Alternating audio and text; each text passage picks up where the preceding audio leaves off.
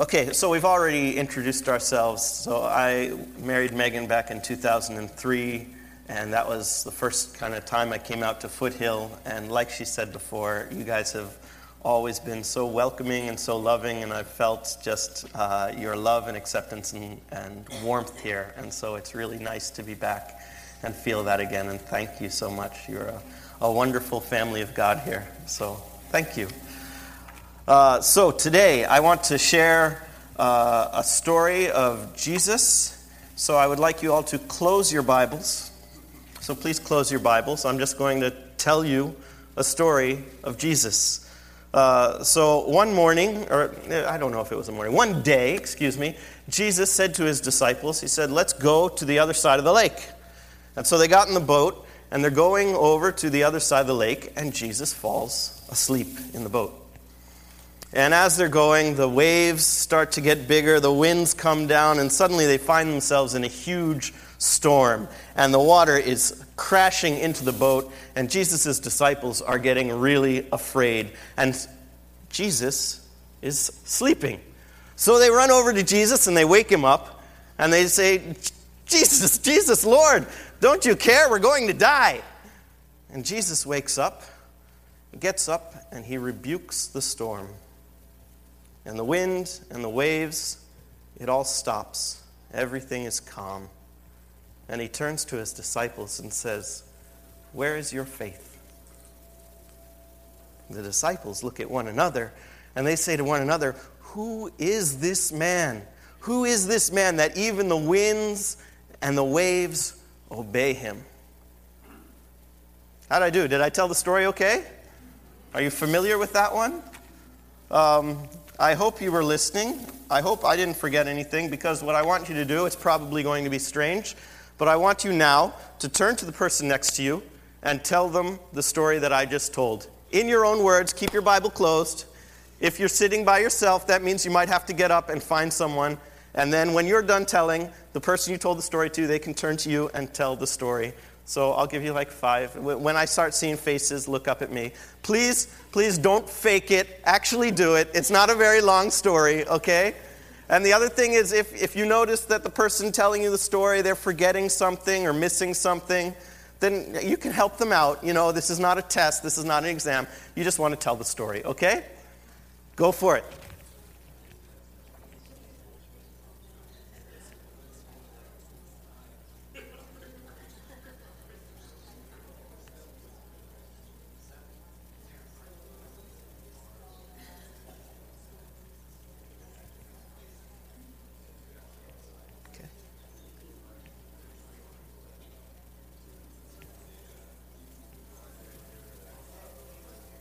Okay, I see a few people maybe finishing up. How, how are we doing? All right, well, I, I, maybe you've probably never done anything like that in church before.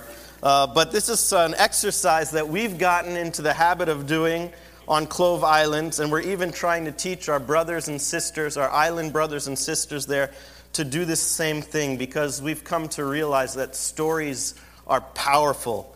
And there is a reason why Jesus spoke in parables. And I think it's kind of funny that we spend a lot of time, or some people do, spend a lot of time memorizing verses, but we don't necessarily, we aren't necessarily able to tell the stories from the Bible when the majority of the Bible is narrative.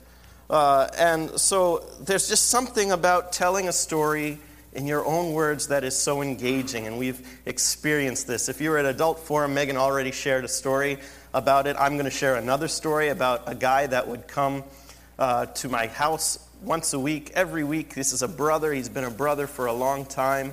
And we would sit and we would read a Bible story together and we would kind of study it. And he's not a great reader. It would kind of, it would, it would be a bit of a struggle. We'd, we'd ask some questions, we'd engage it. And then one day I, you know, we were learning about stories and I put it away and I'd learned to just tell the story. So I said, this week I'm just going to tell it to you.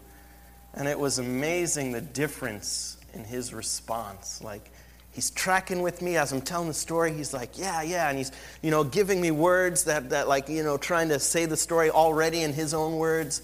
And then afterwards, he's thinking about it and he's asking me all sorts of questions. And it just was like, wham, you know, uh, when you tell a story and engage with someone face to face in that way, there's just something different is going on. And God can work really powerfully in those ways. And so uh, it's just amazing the difference. I think our brains work differently than when we're communicating a story versus when it's on paper. And so uh, I told you this is something we do with our brothers and sisters on Clove Island, but there's something else we do. And uh, so we challenge them that that week, after they've heard the story, told the story, is to go out that week and tell the story to somebody else. And so I want to put that challenge right up front, right at the beginning, uh, to you, to challenge you to go out and tell this simple story to somebody in your life. It does not have to be some stranger on the street. You don't have to go and call your whole office in and say, I'm going to tell you the story of Jesus. Okay? If it's your kids, that's fine. If it's your husband or wife, that's fine. Okay? But just go and tell the story to someone. You know, maybe it is a, friend. Think about it, pray about it, and, and tell the story to someone. And if you're nervous about it, you can say some weird guy at church said I should go do this, you know. But just tell them it, it takes like two minutes, as you've seen. Go out and do it. And if you're really brave, do more than one, all right? Uh, and then what I'm going to say is if you're really into it, maybe next week you can check in with one another and just ask somebody, how did it go? Did you tell somebody the story? And what, did they, what was their response? Well, maybe, uh, Hans Eric, I don't want to put pressure on you, but if you want to ask him, you know, maybe during that prayer time, someone could tell about uh, what happened. Uh, because that's what we do with our island brothers and sisters to help them spread the good news. And it's just a great, easy way to make the church grow. And if, it's, if it works there, why not here? Okay, so now I want to begin to unpack that story a little bit with you. And so now, if you'd like to open your Bibles, you can. It's in Luke 8, uh, chapter 8, 22 to 25. Okay? Luke 8, chapter, or chapter 8, 22 to 25, verses 22 to 25. But if you remember the story, that's fine. Um, so uh, let's, let's begin to unpack it a bit. This is one of the first stories I like to share with people who have expressed interest to me about learning about Jesus because I believe it asks one of the most important questions, possibly the most important question in the Bible, possibly the most important question in the whole universe. So let's look at the story. Jesus tells the disciples to cross the lake. Along the way, he falls asleep. A huge storm whips up. The waves are crashing into the boat. It's taking on water. They don't have life vests back then. This is bad news. It's a bad scene and the disciples are scared. And remember, many of these guys are fishermen, so they know what it's like to be on the water. Uh, so it must have been a pretty bad scene. Uh, but Jesus, he's asleep. So the disciples do what I think would come very naturally. They run over and they wake up Jesus. Lord, we're going to die. Uh, this story is also found in, in the Gospel of Matthew and Mark. And so it's kind of interesting to see the, the slightly different ways. Maybe different disciples said it this way. And in Mark, it says, Don't you care? Don't you care that we're dying? Uh, in Matthew, it says, Save us! We're dying! You know? And Jesus gets up and he calms the storm. And notice how he does it. Uh, does Jesus have some sort of magic spell? Bibbidi bobbidi boo? No. Does he kneel down and pray to God in heaven that the, the wind and wa- waves would stop? No. He simply gets up and he speaks to the wind, speaks to the waves. We don't know exactly what he said, just as he rebuked them. Maybe it was silence or peace. Or maybe he said, Winds, waves, enough. I, I don't know, but whatever, whatever, it was, it worked, right? Uh, but it, what, what I think is really important to note is that Jesus commands the storm. It's funny, when we, when we do this story with islanders, they always want to get this, this part of the story wrong. And it's not because they weren't listening to the story, but because of their worldview. And so they always want to change it. They always want to say, and then Jesus prayed to God and God stopped the storm. But do you see the difference there? It's a slight difference, but it's an important one. One gives the authority to God alone, but the story in the Gospels clearly give this authority to Jesus to do that. So I'm going to come back to that, more on that later. So then Jesus turns to his disciples after he's calmed the storm. And this part is, for me, I always find it to be a really tough part of the story. He says to them, Where is your faith? Or in Mark, why, why were you afraid? Don't you have any faith? Or in Matthew, why were you afraid, O you of little faith? And I kind of want to, I want to kind of want to talk to Jesus here. Like, you know, Jesus, you're not being very fair. I mean, the boat was going down, the waves are crashing into, there's a lot of water. Uh, things were bad. Um, and didn't they do what, what we're told to do in the Bible when you've got troubles? Aren't we supposed to run to, to God, our, our rock, our shelter? Why is Jesus giving them a hard time? Uh, is it because they woke him up? no, I, I don't know. But, uh, you know, it makes me think about faith. And I think faith is one of those big concepts that for a long time I've struggled to understand what it means. What, what does it mean to have faith? I mean, you know, there's that other place where Jesus says if you have faith the size of a mustard seed, you can move mountains. And I don't know about you, but I haven't moved any mountains recently, so how small is my faith, you know? Um, so, what have I figured out? And this is what I figured out. Faith, what is faith? What I figured out is that faith is trust in action. Trust in action. I had a pastor in college who put it this way it's, it's like if you have a chair or a stool, right? I can look at that stool and say, eh, looks pretty sturdy, looks pretty strong, yep, good, good, well made, yeah. Yeah, that'll work but I don't have faith in that stool until I actually sit down in it, right? So that's the difference between trust and trust in action. So our, our faith is when you put it in action, when you sit down in the stool, sit down in the chair. Um, so that's been helpful to me. But then what does it mean? What does it mean if so having faith in Jesus is, is trusting him and, and putting it into action. So getting back to the story, what I think the disciples do right is they have enough faith to, to look to Jesus to save them. They know He can do something about the situation. Uh, but the problem is, maybe, is that they don't see. They look to Jesus, but they don't, they don't look at Jesus because what is Jesus doing? Right in the middle of the storm, they're looking at the storm. But if they look at Jesus, Jesus is asleep. Jesus is calm. There's no problems uh, with him. And uh, maybe just possibly, maybe they could have said, well, look, at Jesus is okay with this situation, so I guess I can be too. Maybe they could just settle down next to him and take a nap. I don't know about you, but I'm not there yet. I'm working on that, right? I'm still caught, calling out to Jesus, Wake up, Jesus, I need your help. And I think that's okay. But I think we need to work on trusting Him more in the storm, more in the midst of trouble. Uh, you know, some of us, uh, we don't even let Jesus fall asleep. Jesus, Jesus, there's a, there's a cloud over. Oh, no, wait, it's just a bird. Never mind. You can go back to sleep, you know? So we need to, we need to be growing in our faith. And so that's another thing I've been learning about faith is that faith is like a muscle. It's like a muscle, and you have to work at it. And if you want it to grow, you have to exercise it. And just like a muscle, you probably can't just start by lifting a thousand pounds, right? You have to start small and work your way up. Um, and if you never work your faith muscle, it'll probably be lacking when you're really needing it.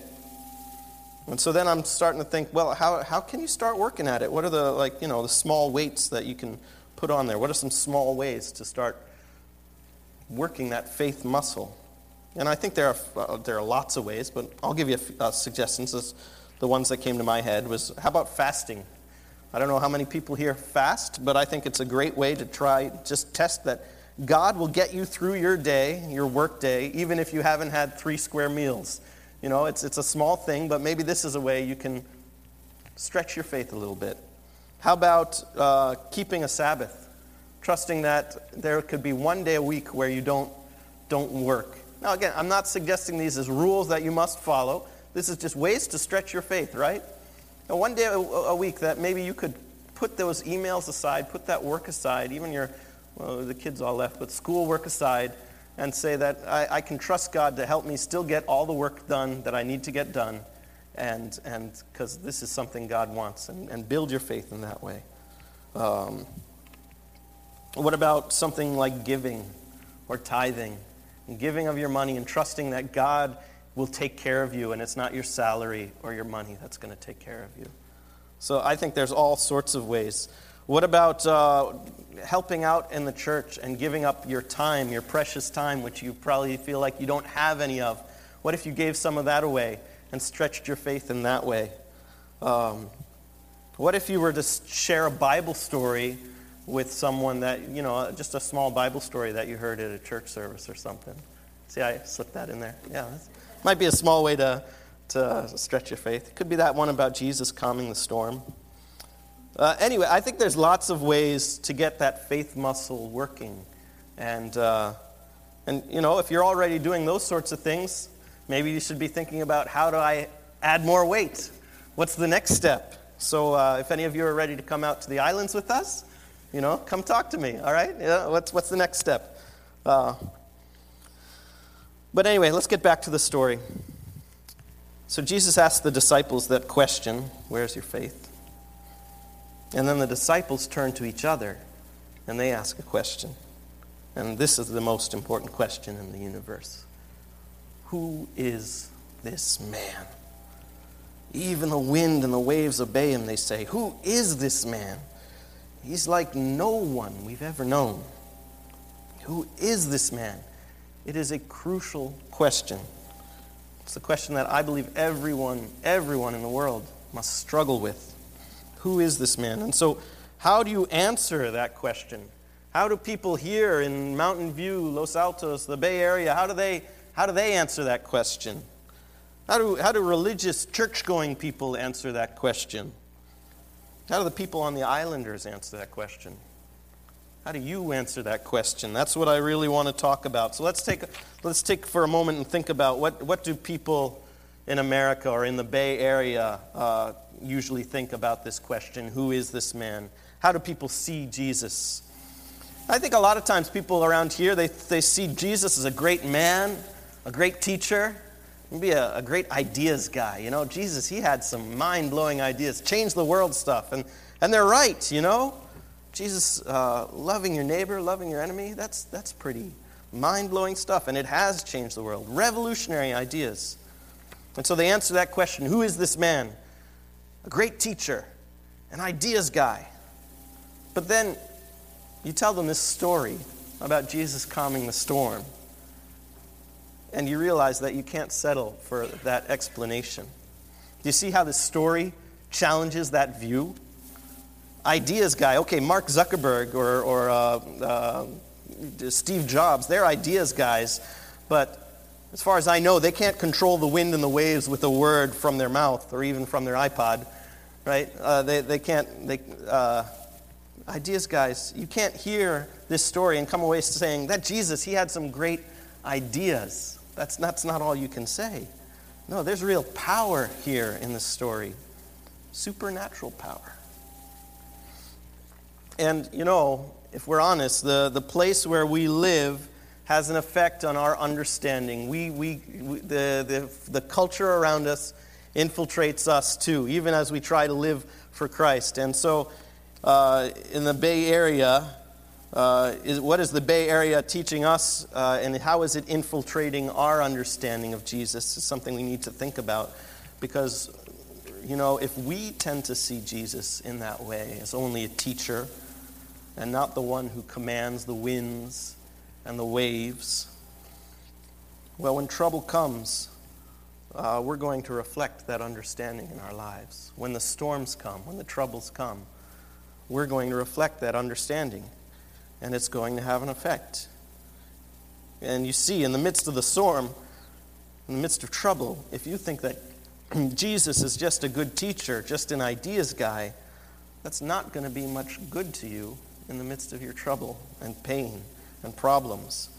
You're not going to be going to Jesus to wake him up because you don't think he can really do anything for you.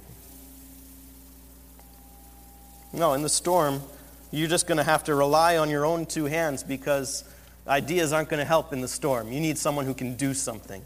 And so you're just going to skip, keep paddling on, right? If Jesus is just an ideas guy, who is this man? Does he, can he really help in the midst of the storm? But you know, here in America, we also have lots of religious people, lots of people who go to church, and they can give you the good answers about who Jesus is. They might even sound pretty theological and, uh, and good when they answer that question Who is this man? Yes, Jesus, the incarnation, fully God, fully man, true God from true God, begotten, not made, one being with the Father, etc., etc., etc. You know, uh, they've got their theology down. They got their theology right. They're right on track. But the thing is, they don't know Jesus as a friend. They don't walk with Jesus. You see, there were lots of religious men at the time of Jesus, and they could quote you chapter and verse about how the Messiah is coming. They were looking for the Messiah, except, expecting the Messiah. They were waiting for him. But when they saw Jesus, they didn't see. Their theology was good, but they didn't go with Jesus. And today, unfortunately, it's not so different. There's plenty of us who know him up here, but don't know him here. And it's not enough. You see, maybe, maybe the disciples in the boat got it wrong uh, in that they, they were freaking out while they were in the boat, but they knew Jesus, and they knew Jesus would help them. And they're right there with Jesus. The problem with so many of the religious people, those of us who think we are religious, is that we aren't with Jesus. The fact of the matter is, we aren't in the boat with him. You know, it's like, uh, oh man, Jesus, I love what you're doing. I'm really tracking with you. This has been great, man. You know, okay, see you next Sunday, all right? Uh, and during the week, where's Jesus? Oh, I, I guess he's back at the church doing stuff. I, I, don't, I don't really know. But see, if you're spending, if, you, if you're friends with Jesus, you're spending time with him, quality time with Jesus. And that means you're going where he is going. Notice it was Jesus who said, Let's get in the boat and go over to the other side of the lake. And the disciples say, You're going there, we're going too. And they jump in the boat with him. You see, that's where Jesus is going. And the truth is, it seems to me that Jesus is going uh, to places that maybe people aren't always happy to go to. You know, he's going to the rough part of town. He's going and helping out those kids who are failing in school and, and come from broken homes. Uh, Jesus is ready to sit there with that friend who's just lost a loved one and mourn with them and, and sit in silence. Or Jesus is ready to rejoice with that colleague at work who got the promotion that you were really hoping to get. Jesus wants to rejoice with them, you know. Jesus is ready to go to the ends of the earth to let people know about him. And I really believe that Jesus is himself through dreams, through visions, through all sorts of ways to Muslims, Buddhists, Hindus, atheists, all of who are your neighbors who live right here in this amazing area where you have cultures from all over the world right by who go who you see every day and you go to work with. So that's where Jesus is. The question is where are we? Are we with Jesus? Because Jesus he takes you places you never thought you would. But that's the cost of being his friend. And it's worth it. He wants to be your friend. Who is this man? Is he just a theological idea? Or is he your, your friend? Now, in the islands, most of my island friends are Muslim. And in some way, Muslims already know a whole lot about Jesus. Uh, did you know that Muslims re- revere Jesus as a prophet and as a teacher? They believe he was born of a virgin. They believe that he did tons of miracles, healed the sick, did, did amazing things. They even believe he was the Messiah. And they believe that he'll come back on Judgment Day. They believe all these things. Uh, but where it really counts, they don't believe. Remember what I said before about how they always want to change that part of the story? Instead of Jesus commanding the storm, they want to say that Jesus prayed to God and, and uh, that's how the miracle happened and how that difference is crucial.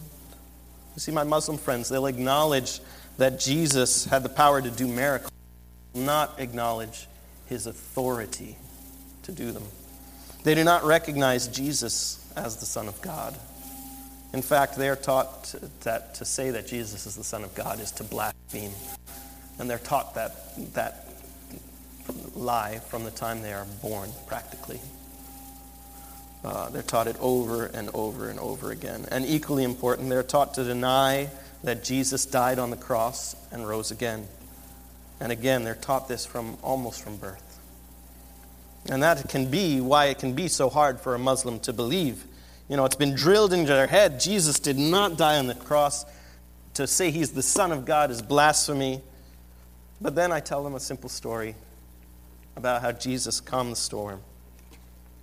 It starts to challenge that belief. It starts to niggle its way into their brain and into their heart. What kind of man is this? Who is this man? The wind and the waves obey him. And you know, knowing this story correctly and thinking about this story correctly is, is a step in the right direction. Because if Jesus has the authority to command the wind and the waves, it begs the question who else has that authority? And the answer is only God. Only God has that kind of authority. So if they come to believe in this story that this is a true story, well, maybe they'll listen to another story about how Jesus has the authority to forgive sins. And so, who is this man who has the authority to command the wind and the waves and to forgive sins? And maybe they'll listen to another story about how Jesus, uh, forsaking his honor and power and all that authority, went onto a cross in shame and died. Who is this man who has the authority of God and yet gives it all up and dies in shame on a cross? And then maybe they'll let me tell another story about how this man died but rose again. And they'll ask the question who is this man who has the authority of God but cannot be killed by death? Who died on a cross but can't stay dead? And maybe they'll let me tell another story about the Holy Spirit lived in his disciples and miracles continue to happen just like Jesus did. And they'll ask that question who is this man who has the authority of God, who died and rose and conquered death and lives on and wants to live in my heart? and change me forever. Who is this man? Is he a teacher? Is he just an idea? Is he a friend? Is he the Son of God? Never stop asking this question. This question doesn't get old. Don't start thinking you figured it out. This question can last us and last us for the whole for our whole life. Um, to bring it on a personal level for just a moment, I want to show you how it's been affecting me lately. I've been thinking about who is this man, and it has me thinking if this is this Jesus who has the authority to command the wind and the waves, he lives in me. His power is in me. Now, uh, some of you don't know me very well, but I'm, I'm not a terribly outgoing guy. I'm, a, I'm, a, I'm a somewhat timid, and I don't really uh, expect new people to like me that I've never met before. Uh, and so, you know, and especially when I'm meeting intimidating people, uh, I, I don't do so well. Uh, but who is this man? Who is this man who's living in me? Uh, what am I learning? What I'm, what I'm learning is I, I, I shouldn't be intimidated by intimidating people. Like, you know, like Sometimes on the islands, I have to deal with government officials. I don't need to be intimidated by government officials. I don't need to be intimidated by teenagers.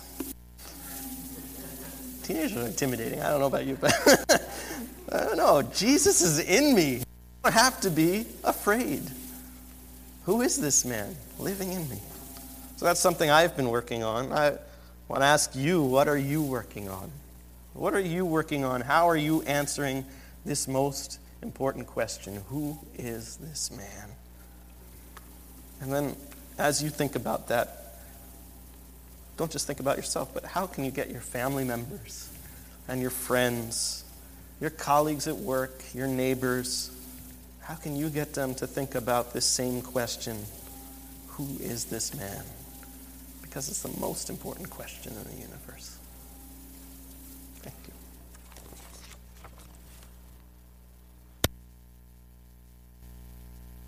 Change my mind. Let me pray. Lord Jesus, we thank you for this time to, to think about who you are And Lord, I pray that uh, we would never get tired of asking this question because you get, never get tired of answering it. Uh, Lord, you are the Son of God. You are the one who can command the winds and the waves and that power to change lives and to, uh, to, to be that calm in the midst of the storm that we need not fear, we need not uh, worry, because uh, you are with us, Lord. And you desire to be our friend, and you call us, uh, uh, you call us friend.